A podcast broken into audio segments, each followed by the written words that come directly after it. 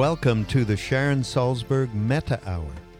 This podcast is a reflection of our connected lives and is dependent on the generosity of you, our listener. So please go to mindpodnetwork.com slash Sharon and either use the donate button or bookmark the Amazon portal through which we will receive a percentage of whatever you purchase from Amazon or sign up for a free trial with audible.com. We thank you for your support in allowing Sharon to continue to share her exquisite heart wisdom. Hi, everyone. This is Raghu Markus from the MindPod Network and introducing Sharon's talk uh, for today. Uh, in this particular talk, which uh, originated at the Garrison Institute, where she does uh, many, many uh, retreats, uh, Sharon touches on the concept of the Buddha as a human being who had real questions, just like just like us. So, uh, you know, she really emphasizes the fact that the Buddha didn't teach Buddhism; he taught a way of life.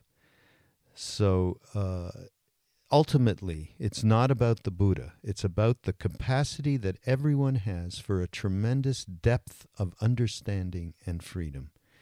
And that's what I've always loved about Buddhism. Uh, it's uh, it it is really such a roadmap to be able to navigate our daily lives and and be balanced. And it, it has no real isms, even though there is an ism here after Buddha uh, that's really what Sharon's talking about here. And in her talks, and those of you who have heard Sharon before know quite well, uh, she is so uh, connective and warm and um, and practical. And you, you can really, she delivers these concepts in a way that they are uh, very easy to digest. Um, you know, and, and all this stuff, as she said, is about putting it into practice to, you know, to see what, what it is for yourself. And she also talks here about retreat and what that really means. And, and I think uh, in my own life, it's been a, a very important uh, um, practice, the, the practice of retreat. It, as she says, it provides a great opportunity for pausing to see what's actually happening for us right now so we can trust more deeply and see more clearly. And if we don't take that time out, I found uh, uh, every year actually, um, I do uh, do a retreat. I usually go to India because I have so much uh, history. Those of you have uh, have listened to any of the podcasts that we've done with Ram Dass and so on um, would would get that uh, it just provides the completely um, right atmosphere uh, to, uh, in my case, to be able to take advantage of of a retreat. And, and a retreat, and she calls it a skills training of sorts. And I love the, how she uh, really uh, uh, connects with, uh, you know, the cultivation of the skills that are necessary for us to be able to navigate daily life. And um, and I, I remember, uh, you know, and I've done uh, Vipassana retreats, which Sharon has, uh, you know, is a teacher of insight meditation, of course, and uh, and it talks about silence. Uh, you know, silence is our strongest guideline in retreat. So I remember the first retreat I went to, you know, it was completely silent, but there was like a hundred people, you know, and you're walking along, and and people are trying to like uh, divert their eyes from you because if you do eye contact, it's almost like you're not being silent. And uh, all sorts of uh, ridiculous thought patterns uh, develop from, uh, you know, keeping your mouth shut. It's an amazing thing. And uh, as she said, people do initially struggle with it, but after a while, it becomes some. You know, by the end of the retreat, you're like, and you know, you're just completely ensconced in this place of peace and and the idea that you you know you've had not to uh, interact with an, anybody uh, you, you, know through um, through dialogue is just fantastic but of course then the retreat ends and then my god the uh, the flapping of lips that goes on at that point, and uh, if you're not ready for it and you get the wrong person, boy, it's a it's fun. So this is a, a terrific talk that uh, introduced a, a, a, retreat that she did at Garrison again. Um, y- you know, around the idea of what the Buddha really means. Um, it's not a distant uh, somebody who, um, uh, you know, developed uh, a, uh, the path for us to become free. It is real, and and all of us can take advantage of it by certainly by going inside and and uh, f- finding the the uh, the depth of understanding that is available to all of us. So here's Sharon, and uh, this is the Sharon Salzberg Metta Hour. Uh, so I think to begin with, I want to talk about the Buddha a little bit, since there's such a very large one behind me. Um, in the Theravada tradition of the Buddha's teaching, those are the lineages and the um, systems of teaching found mostly in Southeast Asia, countries like Burma, Thailand, and so on. The Buddha is always considered to have been a human being, a human being with really, in effect, some very human questions about life. You know, what does it mean to be born into this human body and to be an infant, to be so vulnerable to the effect of those around us, and then to grow up and to grow older and to get sick and to die, whether we like that or not. And what does it mean to have a human mind? Where we might wake up in the morning filled with fear, and then with delight, and then with gratitude, and then with hatred, and then, you know, back to fear, and, you know, just this cascade of emotions without stopping. And is there a way, in effect, to have a sense of happiness that is not shattered or broken as the body does its thing, as the mind does its thing, as life does its thing, as we go through all of um, this constant shifting of pleasure and pain and getting what we want and having it go away and you know all of those changing states so when the buddha is talking about happiness it's not happiness like happy go lucky, you know, or uh, having only pleasant experience and then being overcome when things go awry. It needs to be something, using Sylvia's word, more steadfast. Not tight, you know, but resilient and open and spacious. And so that was the Buddha's quest, in effect. You know, can I find that kind of happiness or, or peace, and said that whatever he discovered, he discovered through the power of his own awareness, and so can we, whatever our own personal questions might be. I went to India, as everyone who raised their hands knows, no doubt, uh, in the uh, very early 70s. I went in 1970 and began my meditation practice in 1971.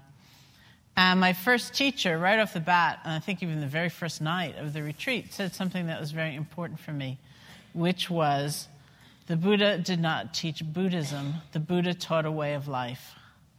And that matched really precisely what I was looking for because I wasn't interested in philosophy. I wasn't, certainly wasn't interested in dogma. I wasn't interested in identity. I didn't want to call myself a Buddhist. I didn't want to reject anything else.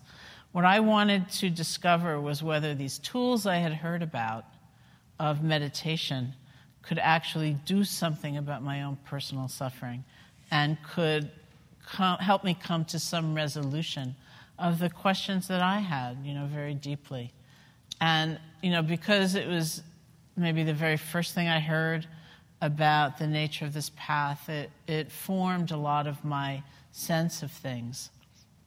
You know, so we come here together not uh, really to talk about Buddhism, you know, but to experiment, to explore certain tools in a very supportive environment to see what we might discover.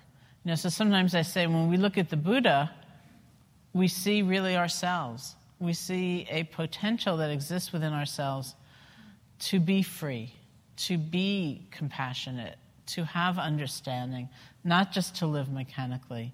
You know, maybe that capacity or potential inside of us is quite masked or covered over something that's really hidden or something we hardly, you know, believe in, but it's said to be there. So when we look at the Buddha, we really see ourselves. And we see ourselves not as apart and separate and better than, you know, somehow superior to everyone else, because this capacity is shared by all of us. So we look at ourselves to see all beings, to see all of life. So when we look at the Buddha, it's not about the Buddha, ultimately. It's about what is said to be this capacity that everybody has for a tremendous depth of understanding and freedom. So that's really the nature of our coming together here. I laughed as I was starting to tell that because I thought of a story. Something came up in my mind about um, this time my friend Joseph Goldstein and I went and visited a friend in Houston, Texas, and the three of us went out to a restaurant one night, not to have dinner there, but to order the food and take it back to our friend's house. So we were hanging out in the restaurant while the food was being prepared, and Joseph struck up a conversation with the kid who was working behind the counter, and you know, he's a young man. And he said that he'd never in his life been out of Houston and that his dream was to get to Wyoming. And Joseph said to him, Well, what does that represent to you? You know, what do you think you'll find in Wyoming when you get there? And he described this place where, you know, it has such an immense sky. So there's such a, a profound sense of spaciousness and being unconfined and unconstrained and so open. It's like anything is possible. So Joseph looked at him and said, There's an inner Wyoming too, you know. And the kid said, That's freaky. And he walked away. You know, so we don't always trust that place inside that it might be there by any means. But you could almost say, like, the whole of the Buddha's teaching is centered around that possibility that within us there is this huge capacity for openness, for spaciousness, for being unconfined, for being free. And there are tools for actualizing that, for making it real for each one of us. And this I've always found quite breathtaking about the Buddha's teaching that, you know, it's like the very famous quote of the Buddha where he says, Don't believe anything just because I said it. Don't believe anything because a great elder has said it. Don't believe anything because you've read it in a sacred text. He said, put it into practice.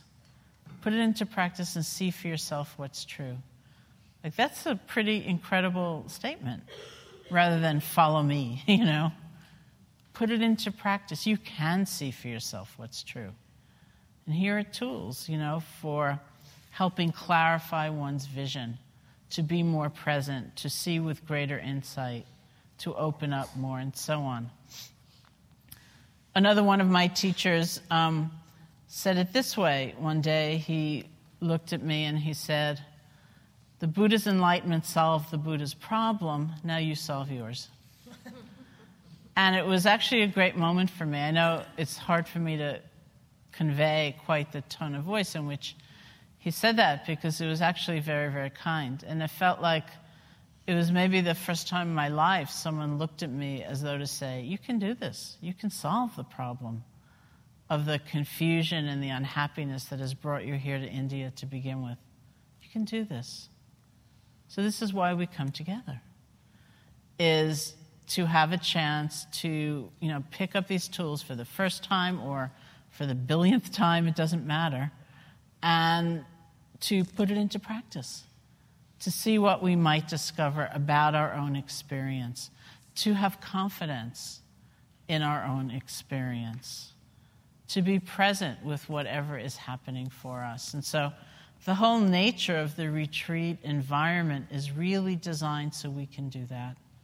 So, we have the extraordinary opportunity of just stopping for a while and not just leaning forward into what might happen next and what do I have to do and who's the next person I have to call, but settling back into what is actually happening for us right now so we can trust it more deeply. We can see it more clearly. One of the um, strongest guidelines that we have has to do with silence. And I want to talk about that a little bit because it is certainly odd uh, in many ways. And many times when people think about going on a retreat where silence is, is going to be a strong component, it can often be the single most unnerving factor. And people say things like, I don't think I can be silent. I just can't do it for three days. Um, or my partner says, You'll never be able to keep the silence. Or somebody said to me once, They're doing a betting pool in my office to see how long it's going to be, you know, that I can actually stay silent. And, you know, it seems so grim in many ways, but unlike our associations with it, keeping silence or maintaining silence or being in a space of silence is not the same thing as being silenced, you know, and uncared for and told to just keep quiet or being ignored. It's nothing like that. It's really seizing an opportunity that comes along so rarely where it's like for once in our lives we can be a little bit quiet and we don't have to present ourselves to someone else as interesting or compelling or complicated or you know, a sad case or whatever it might be, in order to see who we are reflected back in their eyes. We can come back to ourselves. So it's really a tremendous thing. And, and most commonly, at the end of a retreat, when people look back, it's one of the single most beautiful elements for them as they recollect the retreat. It's like, wow, you know, I could just take care of myself, I could pay attention to myself. I didn't have to explain anything to anybody. You know, so when we say silence, it doesn't mean like we will have, you know, different question and answer periods here. You don't have to like write a note. You know, you can just raise your hand, ask us, or if you're talking to one of us, or you need to talk to Jen or, or something like that. I mean, of course, you know, just speak. But it's taking the opportunity not to engage as we normally might, which is sort of incessantly almost like trying to, you know, get that reassurance, like, yeah, I'm really here, you know, because I'm talking and someone is responding. And so it's, it is very countercultural. It's a huge, huge difference from how we normally are. And in that space of sort of a relative lack of responsibility, certainly a relative lack of activity, and the silence, many things become clearer to us. So I'd really urge you to, you know, with a good spirit, um, experiment with that element of being here. We also work a fair amount with a continuity of awareness. I often think of meditation practice, and a retreat is certainly like an immersion into that. I think of it as a skills training, really, where we are taking the time and nurturing certain kinds of skills. In fact, in um, the Pali language, the language of the original Buddhist text, the word that's usually translated as meditation is bhavana, and it means to cultivate. It's like we're cultivating the ground so many wonderful things can emerge. There's also a sense of that word that I like a lot, which is kind of quirky, in uh, the Tibetan Buddhist tradition, where they use the phrase for bhavana, getting used to it. So I think the idea behind that is that they believe that most people, maybe everybody, has had very deep experiences of connection just in life, you know, of being connected, being feeling whole, uh, being extremely aware. And these are the experiences that we might say, ooh, that's freaky, forget that. You know, or we forget about, or we don't reveal, or we, you know, lose sight of, or we go way away from. And so they consider the practice of meditation like getting used to it, you know? It's almost like a return or a renewal. And in that light, I'd also say that, you know, even though for me, because I went to India when I was, I feel like doing a quiz. How old was I when I went to India? Uh, when I was 18. Um, you know, and so my whole spiritual life has been in the context of uh, the Buddha's teaching. You know, that's the languaging I use, those are the imageries, the, the imagery, that, those are the metaphors, the stories. But I really do believe these are quite universal truths.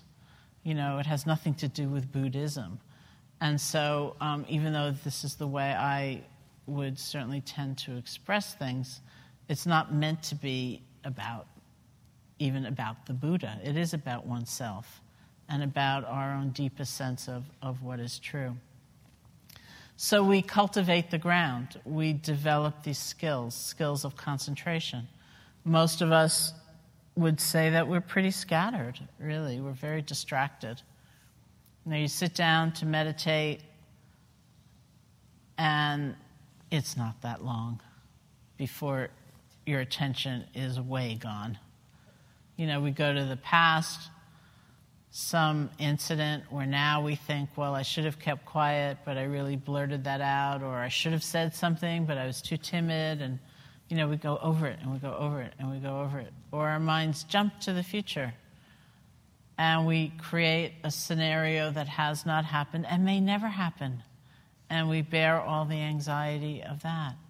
You know, and in that tremendous sort of dispersal of our energy and our attention is also a lot of fragmentation. So, the process of what is known as concentration in the Buddhist tradition is one of bringing that energy together, just bringing it together, coming back. So, we choose an object of attention, we settle our awareness on it, we find we're a gazillion miles away we try to let go of the distraction and simply come back. So, over time, what is developed is a sense of centeredness. It's also a, it's almost like a retrieval of a lot of energy or power because that's an awful lot that's scattered away, that's not available to us. And when we can gather, it does become available to us. So, within the Buddhist tradition, that practice, the deepening or the development of concentration is considered both a path of power, it's very empowering, and also it's a path of healing because to be that fragmented is not to experience our wholeness. So we just kind of bring it together. And there is a sense of almost like weaving together a sense of being who we are, being present. And that's the uh, foundation of our process. And we develop the skills of mindfulness, which we'll you know, certainly talk about a lot more as well. Uh, to be aware, to be in touch, to know what we're feeling as we're feeling it, not 15 consequential actions later. Oh, I was angry. You know, but to be sensitive, to be aware, to be balanced so much of what arises in our experience we just struggle against automatically. And so there's not a lot of clear seeing, there's not a lot of learning because we're fighting, we're embattled, we're ashamed of what we're experiencing, we're hating what we're experiencing, we're trying to pretend we're not actually experiencing it. And so much of what arises we are consumed by, we're overcome by, we're defined by. And here too, there's not a lot of clear seeing or understanding that that gets engendered because we're just too caught up. So, mindfulness, I would say, is a quality of relationship. It's learning how to relate to all of our experience in the moment so that we're neither fighting it and pushing it away, trying to pretend it's not there on the one hand, nor are we, on the other hand, just overcome by it all of the time. So, mindfulness, you could say, is a place in the middle. It's a relationship of balance. It's not balance in the sense of trying to subdue things or being cold or um, disinterested at all, but it's the kind of balance that allows us to see much more deeply into what's actually going on. And it's the meditation, or bhavana, is the cultivation of the skill of concentration mindfulness and compassion. So I think compassion really, I think it takes a, a different perspective. It takes a different way of looking at it to think of it as a skill. And we tend to think of compassion as a feeling, as sometimes we think of it as a gift. I think, you know, some people have it, others don't. But actually, it's a skill it's a skill of awareness, it's a skill of attention. It's based on many factors, you know, just as certainly we'll talk a lot more about this as well. But just as you um, might be in the habit of, say, looking back at your day, kind of evaluating yourself. How did I do today? You also might be in the habit of focusing on or perhaps even fixating on the mistake you made. You know, the really stupid thing you said at lunch at that meeting. And it's almost like our whole sense of who we are and all that we will ever be collapses around that whatever we blurted out. So, developing the skill of compassion is almost like asking yourself, anything else happened today? You know, it's not trying to deny what happened or pretend it was all fine. And maybe it was really stupid, you know, and that is consequential in its own way. But that's not all that we are, ever. And so, by having a flexibility of attention, being able to look from different angles, truthfully, and from different angles, really opens us to a very different way of sensing ourselves. And so too it is with others.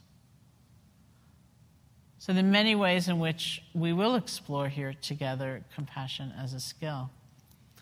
The whole uh, retreat environment is, try, is designed in a way so that you can have the greatest continuity of practice possible, where you basically don't have to do anything else, which is pretty remarkable.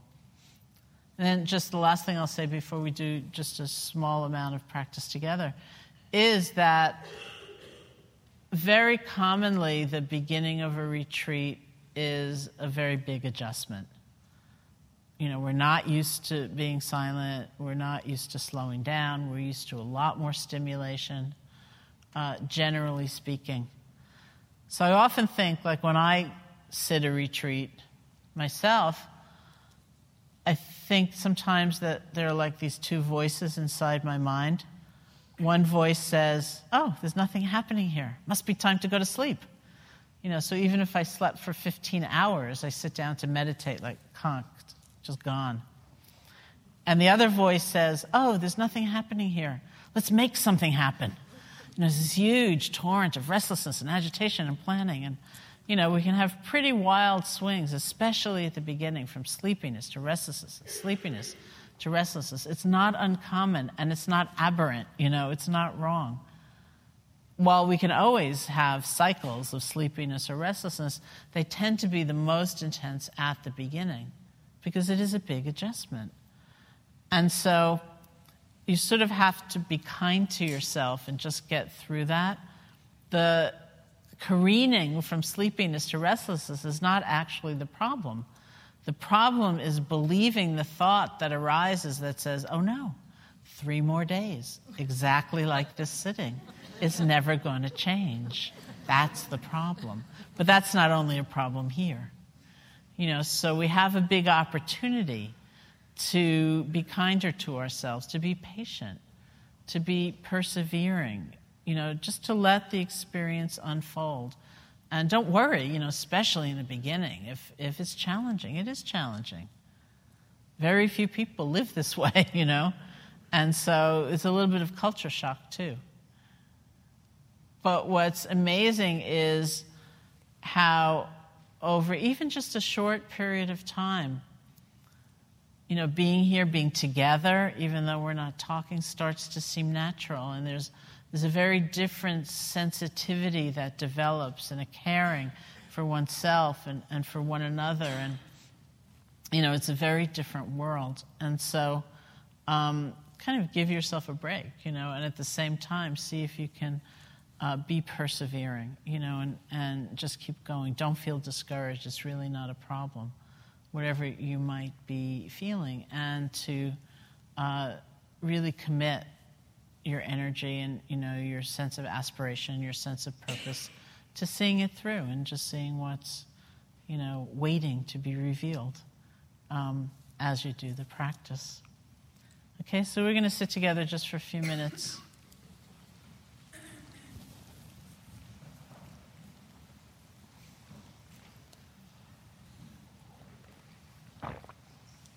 So, lots of kinds of balances we talk about in bhavana, or cultivation.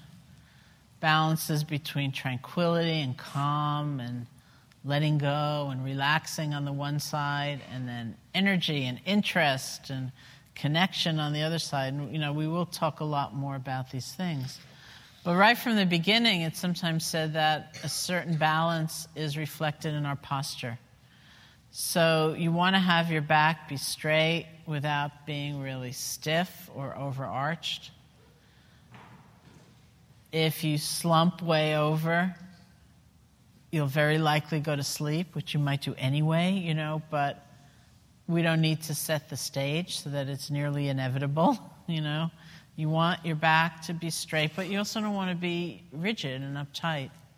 Sometimes people will imagine a wall, say a brick wall behind them, and starting from their lowest vertebrae one by one, you just raise your vertebrae up against the wall and relax. Something like that. And you can close your eyes or not, however you feel most at ease.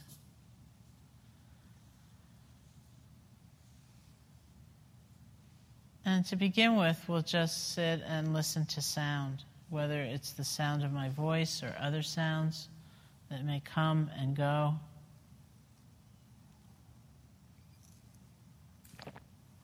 Of course, we like certain sounds and we don't like others, but we don't have to chase after them to hold on or push away. Just let it come, let it go.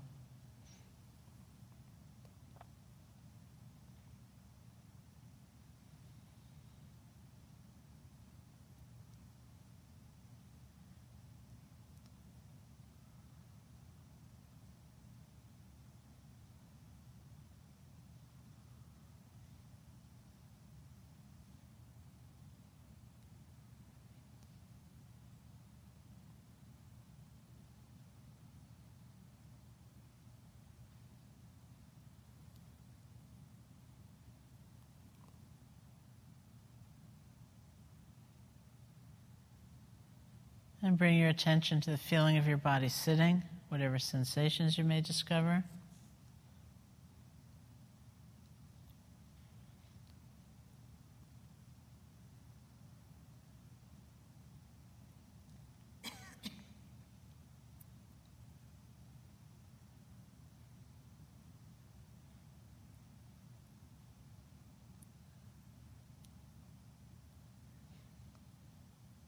Bring your attention to your hands.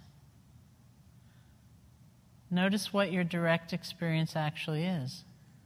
It's not fingers, it's different sensations pulsing, pressure, vibrating. You don't have to name these things, but feel them.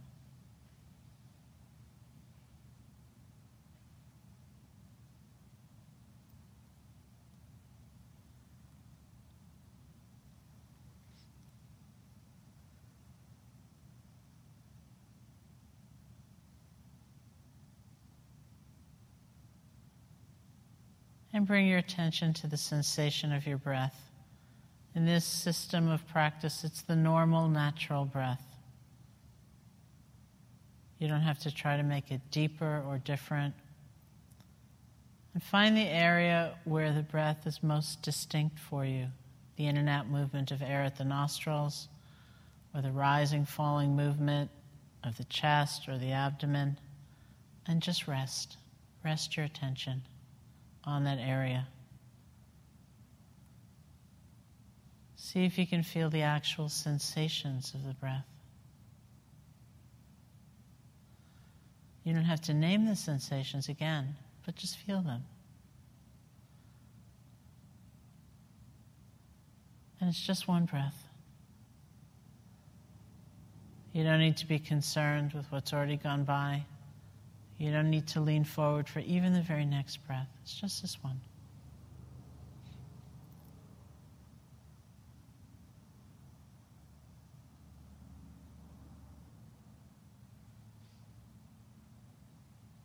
If you like, you can use a quiet mental notation of in, out, or rising, falling to go along with the feeling of the breath, but with just a tiny part of your attention. That most of your attention really go to feeling the breath.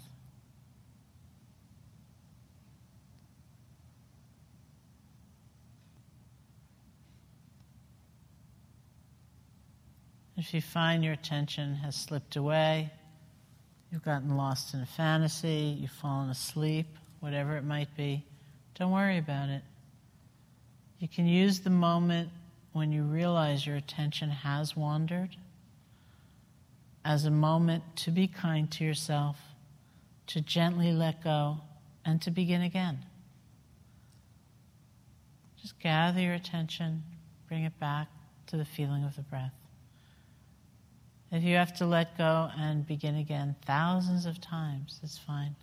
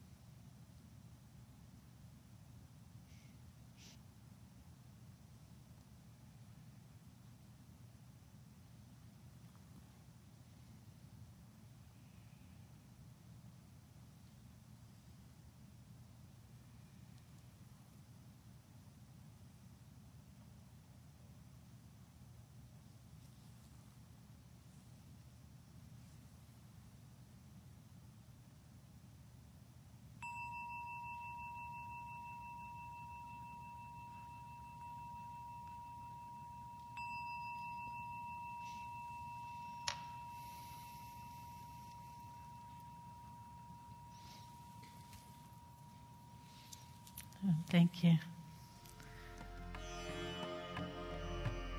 Thank you for listening to the Sharon Salzberg Metta Hour. We really do appreciate your support and hope you will continue that support by going to mindpodnetwork.com slash Sharon and clicking on the donate button or by using our amazon.com portal for all of your purchases. Namaste.